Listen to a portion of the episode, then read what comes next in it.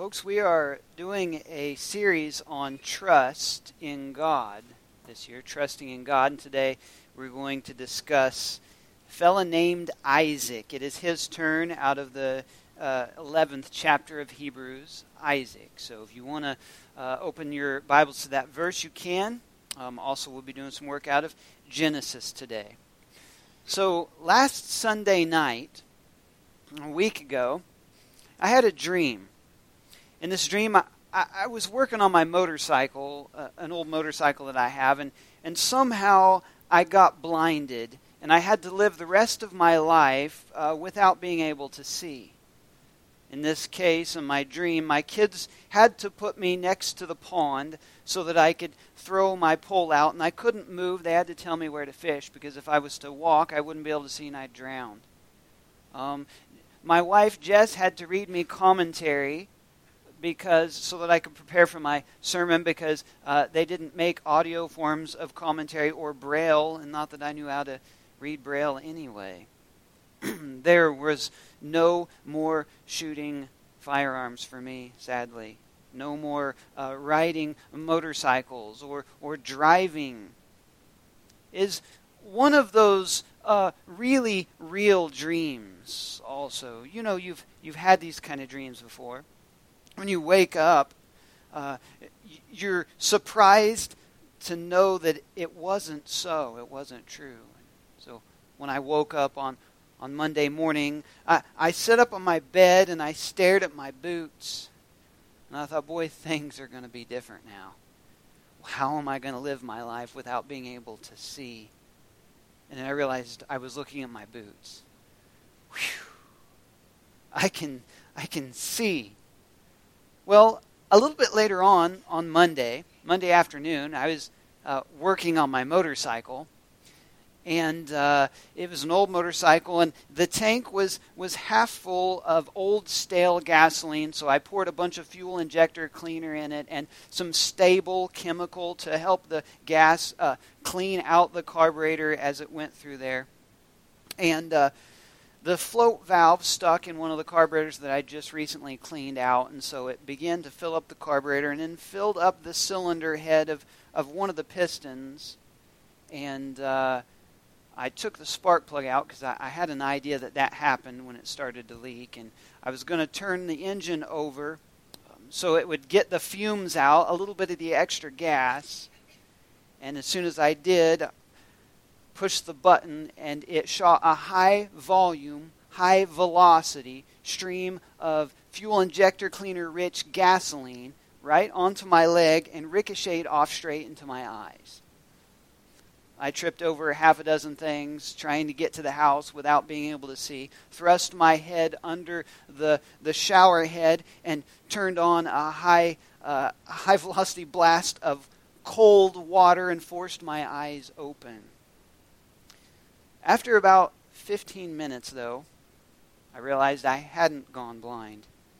I just knew when it was in my eyes there was a reason that I had that dream and I shouldn't have been working on my motorcycle.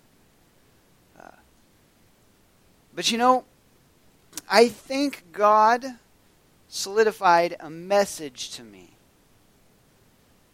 A message that I'm to carry on to you. And that is live by faith, not by sight.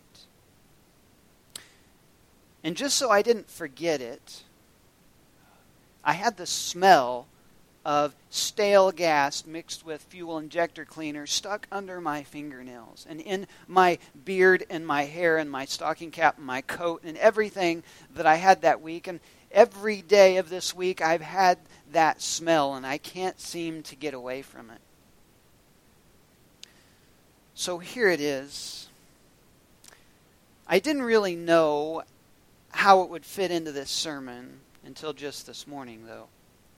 I've been trying to figure out uh, in this series, in chapter 11 of Hebrews, you know, how we can learn from these people in this chapter.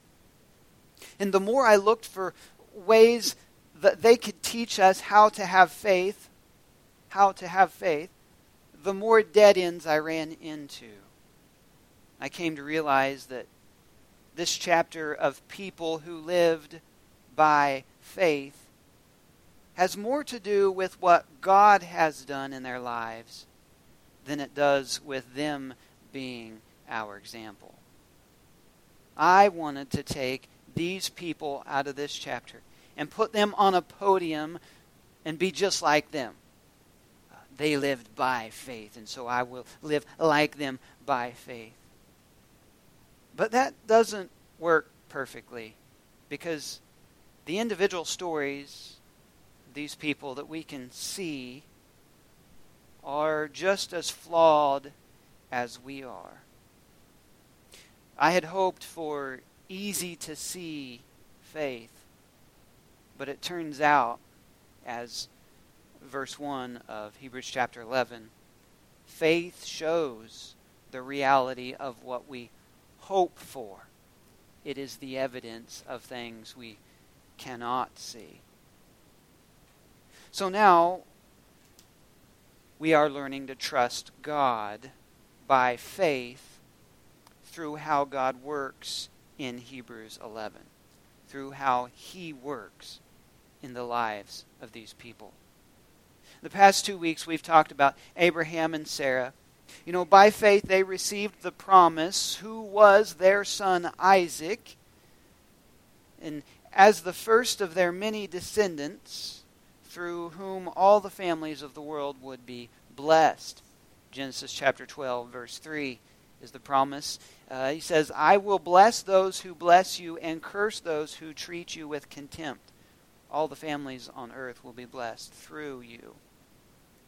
This blessing, uh, the ultimate blessing, because uh, there's many blessings we know. We could be blessed by land and, and, and he is blessed by land and by uh, descendants and by uh, material wealth livestock and, and food.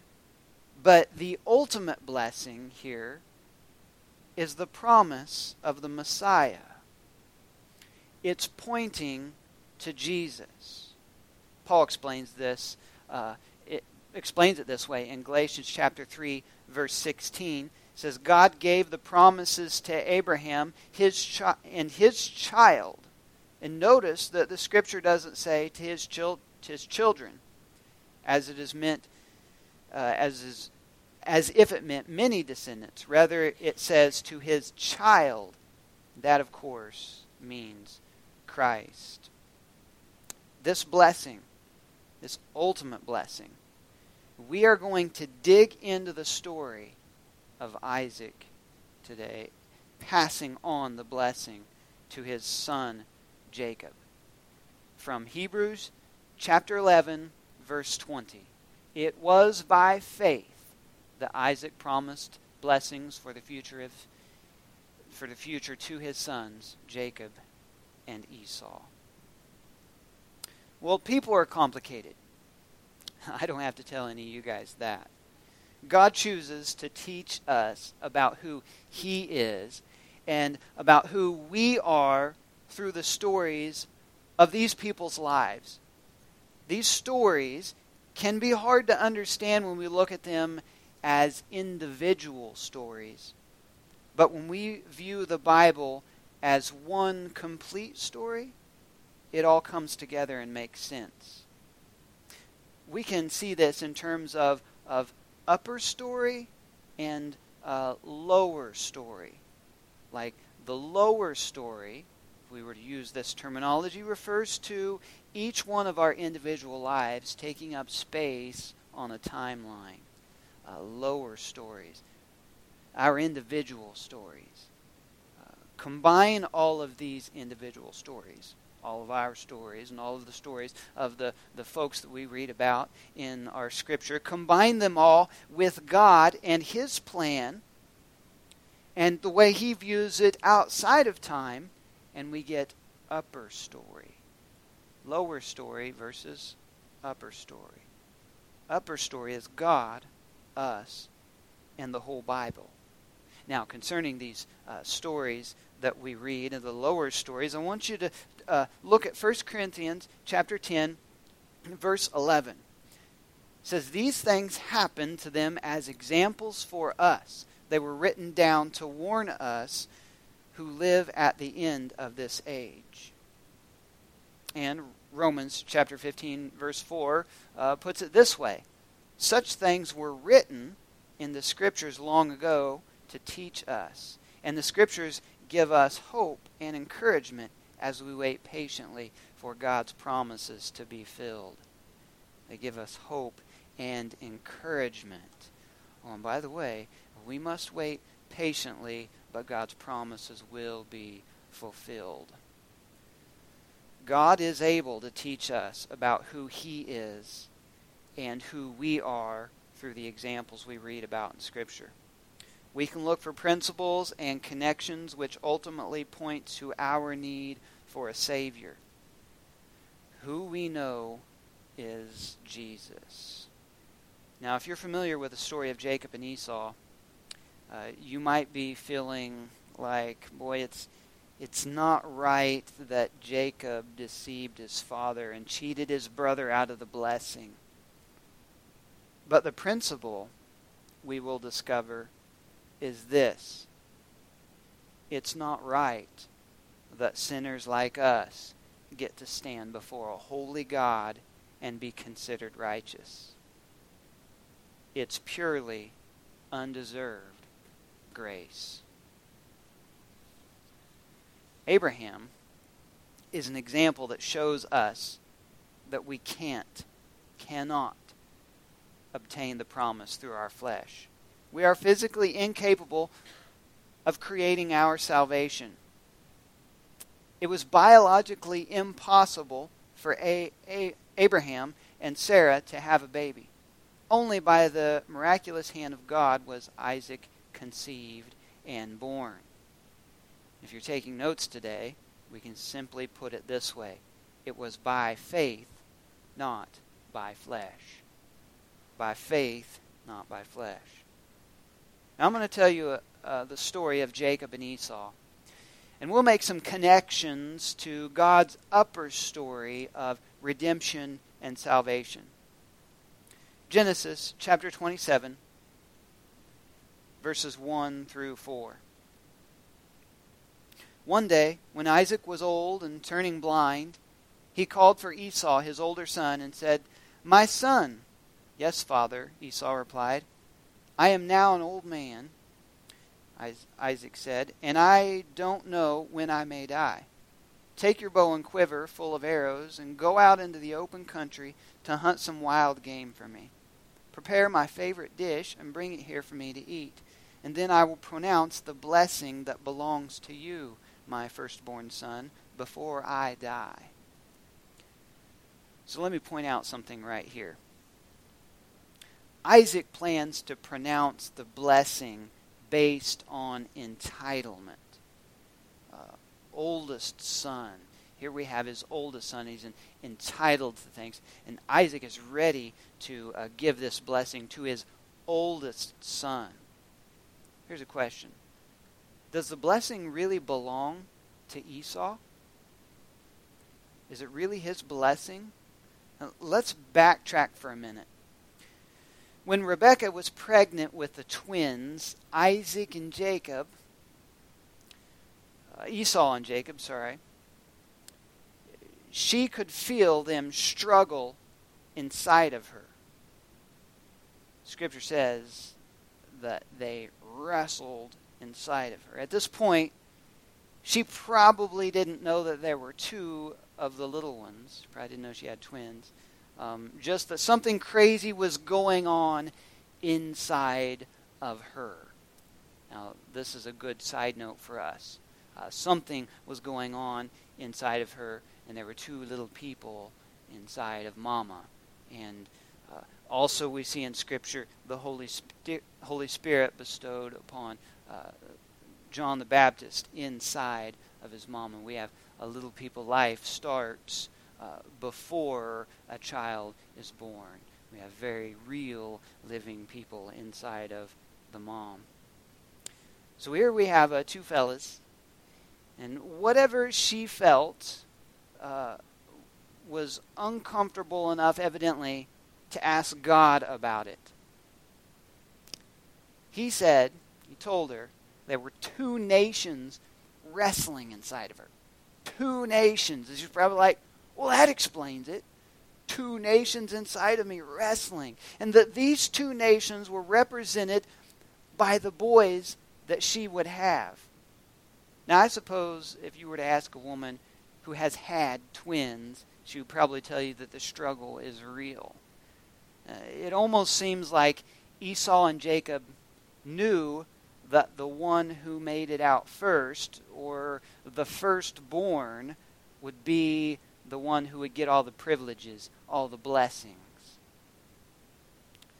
We read the rest of the story and realize one of them was a roughneck.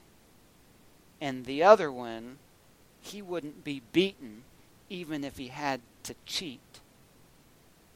Now, the roughneck, he wins this round when he came out, and you could tell that he had been fighting hard.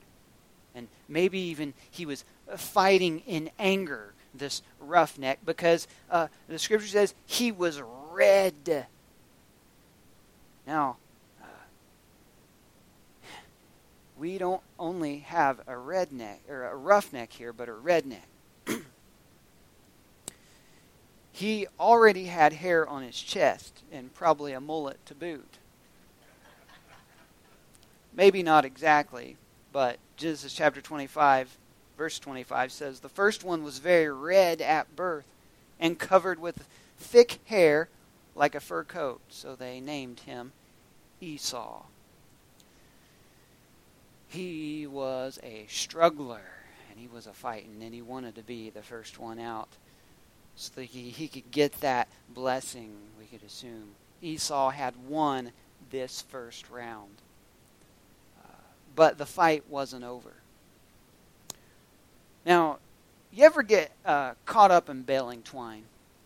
I know I'm probably not speaking um, to a congregation who is uh, who, who doesn't know what I'm talking about because all of you guys probably have, have been around hay bales and, and feeding cattle. And so sometimes when I, when I feed my cattle, um, I have forks on my tractor so that there's no time when I can easily get the baling twine off. It's always stuck in between the forks, or when I set it on the ground, it's stuck in between the ground and my hay bale. And so I'll, I'll cut it off, and then I'll be I'll try to wrap it around like this. But eventually, I get to wrapping it around myself because I got to pull it underneath the hay bale, and it's froze, and so I'm wrapping it around and pulling it and I'll I'll get all twisted up in that stuff. And sometimes I wear these boots that got the hooks on them, you know, that you lace it up and then you twist them around, you hook, and you back. You know these kind of boots.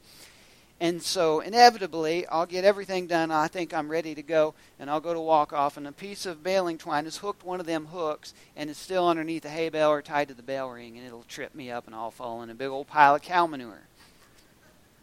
Uh, this happens to me. And uh, one time, uh, another story, I was uh, wrestling a calf. There was time to, to fix it, to put a band on it. And uh, it's a family event when that happens because people get worked up when they're working cattle, and, and it's safer to have as many people as you can. And so I was uh, trying to bulldog the cattle, and my mama was there trying to, to uh, jump on the calf. And, and my dad had a lariat, and he was going to heel the calf. And boy, he heeled something, but it turned out to be me. And so he's pulling on me and I'm pulling on the cattle and I'm getting pulled two directions at once. Uh, man, ever get caught up like that? Something pulling on you. You can't do what you need to do very easily like that. Well, it turns out I'm not the only redneck that that kind of thing happens to. Esau was hung up. Genesis chapter 25, verse 26. Then the other twin was born with his hand grasping Esau's heel. So they named him Jacob. Jacob. Romans chapter 9, verse 6 through 12. Well, then, has God failed to fulfill his promise to Israel? No, for not all who are born into the nation of Israel are truly members of God's people. Being descendants of Abraham doesn't make them truly Abraham's children, for the scriptures say, Isaac is the son through whom your descendants will be counted. Through Abraham, though Abraham had other children too. This means that Abraham's physical descendants are not necessarily children of God. Only the children of the promise are considered to be Abraham's children. For God had promised, I will return about this time next year, and Sarah will have a son. This son was our ancestor Isaac. When he married Rebekah, she gave birth to twins. But before they were born, before they had done anything good or bad, she received a message from God. This message shows that God chooses people according to his own purposes. He calls people, but not according to their good or bad works. She was told, Your older son will serve your younger son. Jacob and Esau provide an example that shows us that we cannot obtain promise through works or an entitlement.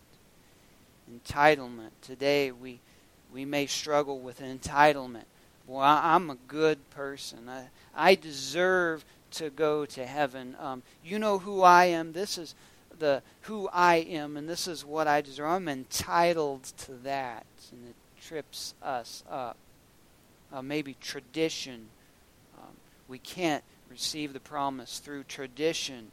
Thank your your parents, man. They they went to church. My grandparents went to church all their life, and and I'll be able to get to heaven through them just because of what they do in the life they live. Uh, maybe it's cultural norms. Sure is in this case. Firstborn.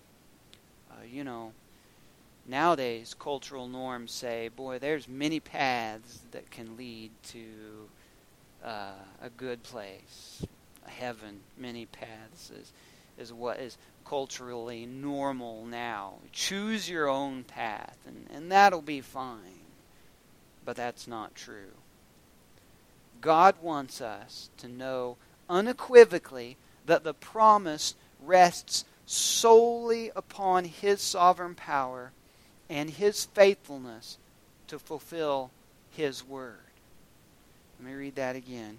The promise rests solely upon his sovereign power and his faithfulness to fulfill his word. Uh, in short, his way, not your way. His way, not our way. Now remember, we are looking for how he is pointing us to the upper story the Savior. Picking this story back up with, uh, with Esau um, going out to hunt, uh, you kind of have to, if you're an outdoorsman, a redneck, you kind of have to love Esau. He's, he's a hunter, and um, uh, he goes out to hunt because his, his father wants him to, and his father loves his, his stew that he makes out of wild game. And But Rebecca intervenes at this point. Isaac's wife, she wants her son, Jacob, who is apparently a little bit of a mama's boy. She wants him to receive this blessing. You know, sometimes in Scripture we see the women wanting to help God out their own way. We talked about that last time um, with Sarah, and uh, it never goes as well as they probably think it should go. Uh, in this case, um, Rebecca tells tells Jacob, "Here's what I need you to do. Um, go."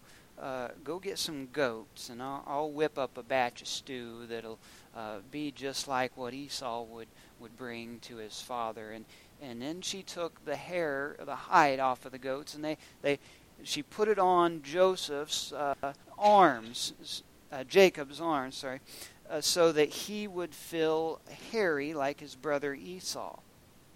Um, I don't know how that ever worked, but uh, evidently it, it, did. And uh, Jacob agrees to deceive his father, to steal this blessing, and um, it works out.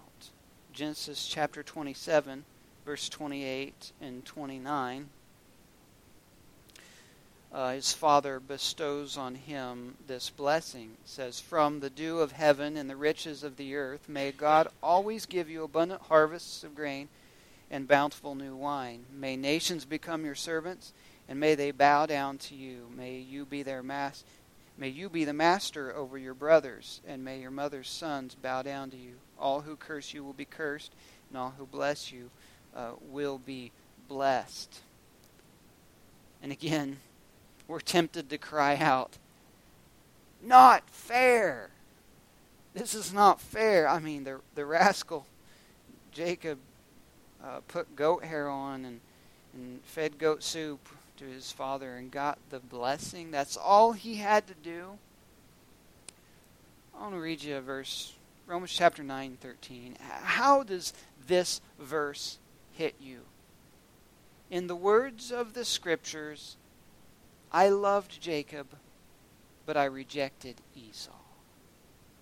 God says, I loved Jacob, but I rejected Esau.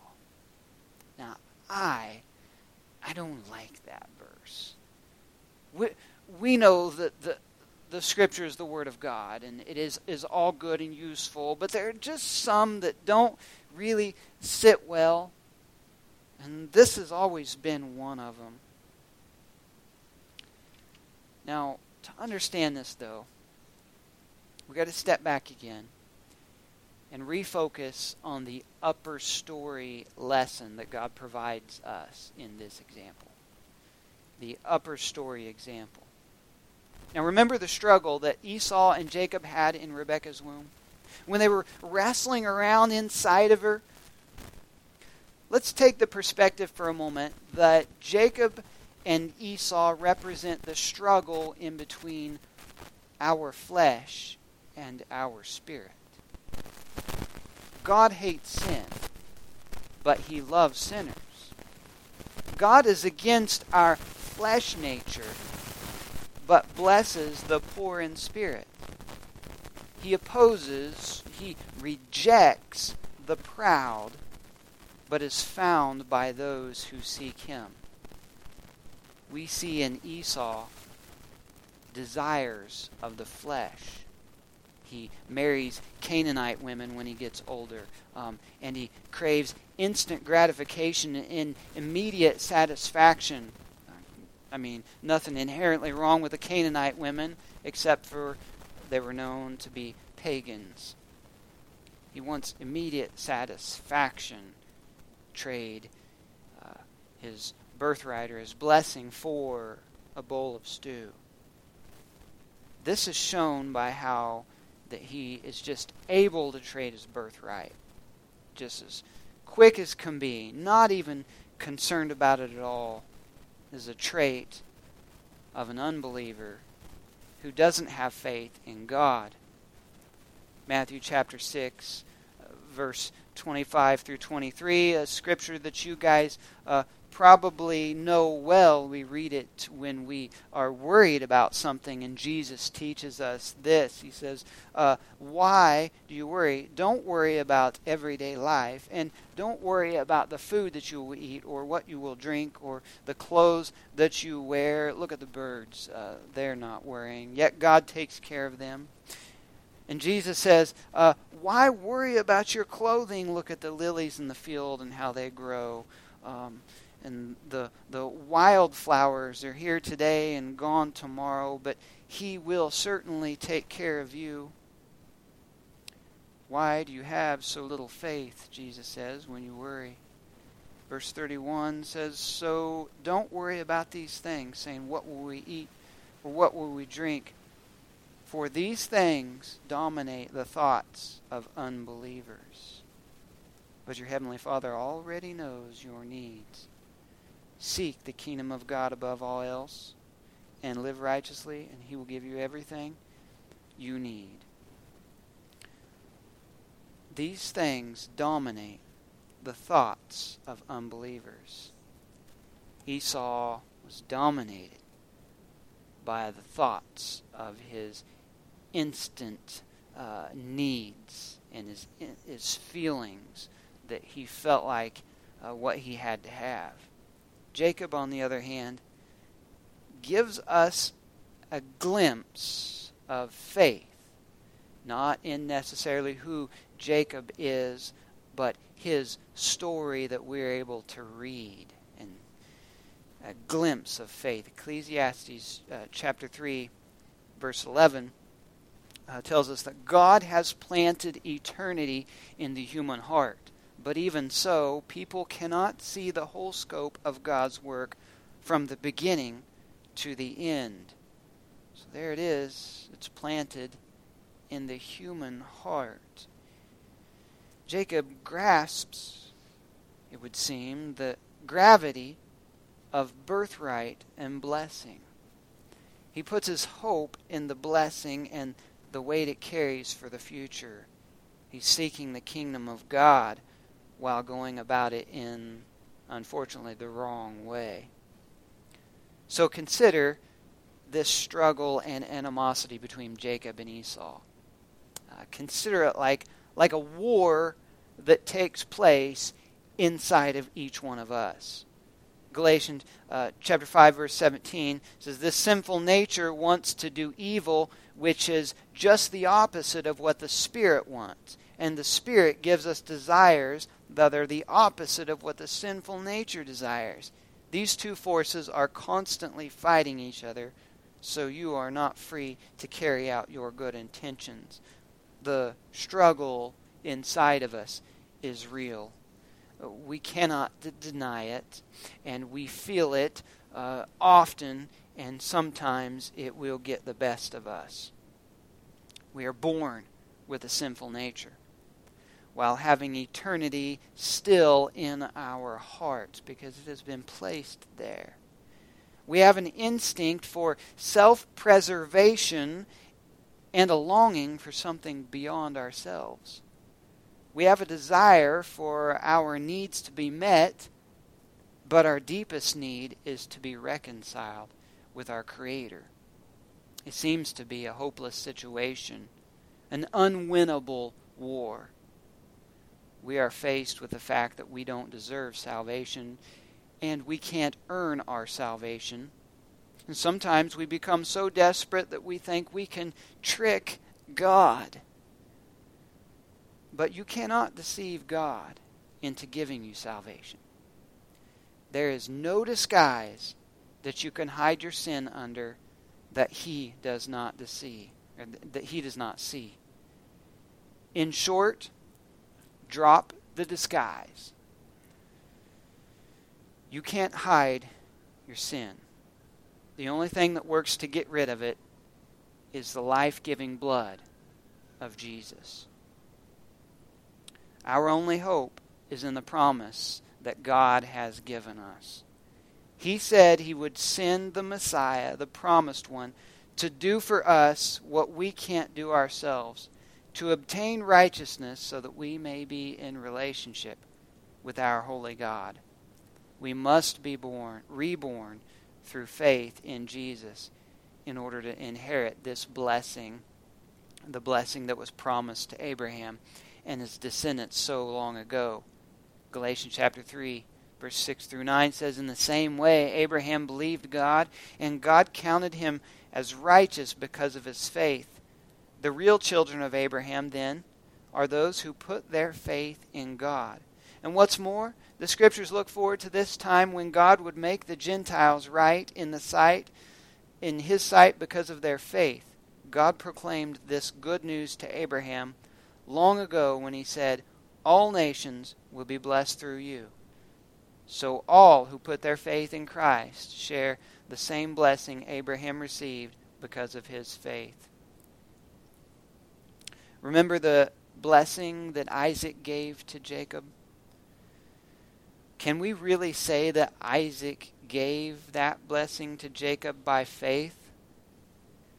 Uh, Isaac thought he was blessing Esau. I want you to look closely at this blessing. Genesis chapter 27, verse 28. This is the blessing that Isaac thought he was giving to Esau.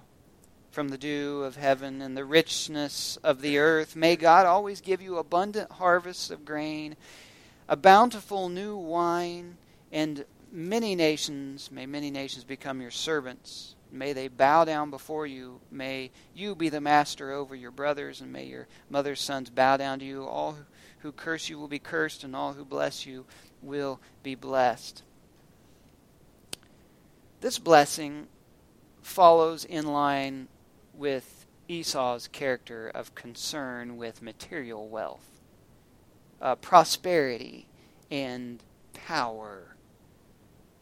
Only, only the last line uh, speaks of blessing those who bless him and cursing those who curse him from God's original promise to Abraham. And even even that line is given out of or and even that is given out of a selfish interest. God blessed Abraham for Abraham to be a blessing to others, though.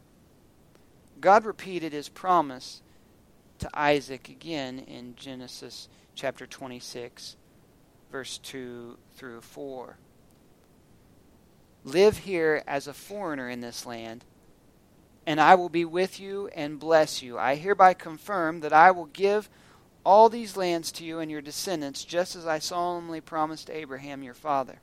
I will cause your descendants to become as numerous as the stars of the sky, and I will give them all these lands, and through your descendants all nations on the earth will be blessed.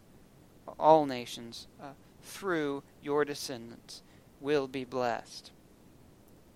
Blessed so that the promise would continue to all nations of the earth.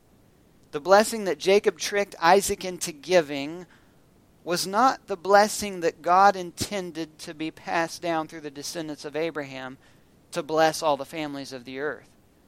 The blessing that Hebrews 11 uh, says refers to what is found in Genesis chapter 28, verses 3 through 4, which is this May God Almighty bless you and give you many children, and may your descendants multiply and become many nations. May God pass on to you and your descendants the blessings he promised to Abraham. May you own this land where you are now living as a foreigner, for God gave this land to Abraham. This is the blessing and the promise that we inherit as Abraham's children by faith. Galatians chapter 3, verse 14. Through Christ Jesus, God has blessed the Gentiles with the same blessing that he promised to Abraham, so that we who are believers might receive the promised Holy Spirit through faith. And it's the Holy Spirit uh, given to us through the promises that actually allows us to overcome the struggle with our flesh, with our sinful nature, thereby giving us a new name, much like Jacob's name was changed to Israel. Through the Holy Spirit, we are adopted into God's family and known as by faith Bob or by faith Les or by faith put your name there. And because of this, we receive much better inheritance than uh, money or power. 1 Peter chapter 1 verse 3 through 4 says all praise to God the Father of our Lord Jesus Christ it is by his great mercy that we have been born again because God raised Jesus Christ from the dead now we live with great expectation and we have a priceless inheritance an inheritance that is kept in heaven for you, pure and undefiled beyond the reach of change and decay.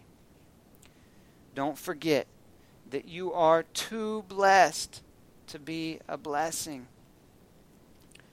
You are so blessed. God intends for you to continue sharing his upper story of salvation and eternal blessing through your lower story as messed up and as complicated as it may be. In short, you are blessed to be a blessing. This is why. And God gives us all of these stories, all to add them up into one upper story story that leads to salvation, salvation of you and I, if we put our faith, our trust in Jesus Christ. And we are blessed that way so that we can also be a blessing to others. Uh, my encouragement to you today is to, number one, accept that blessing, and number two, don't hold that blessing in. Use it to bless others. Let's pray. Father God, we thank you for the blessings you bestowed upon Abraham and Isaac and, and Jacob. And though these stories don't always make so much sense, if we put them all together and and just just study your word and realize the whole purpose of this upper story is that our sins can only be uh, gotten rid of in one way. Blood of your son. And you did it that way so that you could be with us in heaven in eternity. Lord, we praise you for that.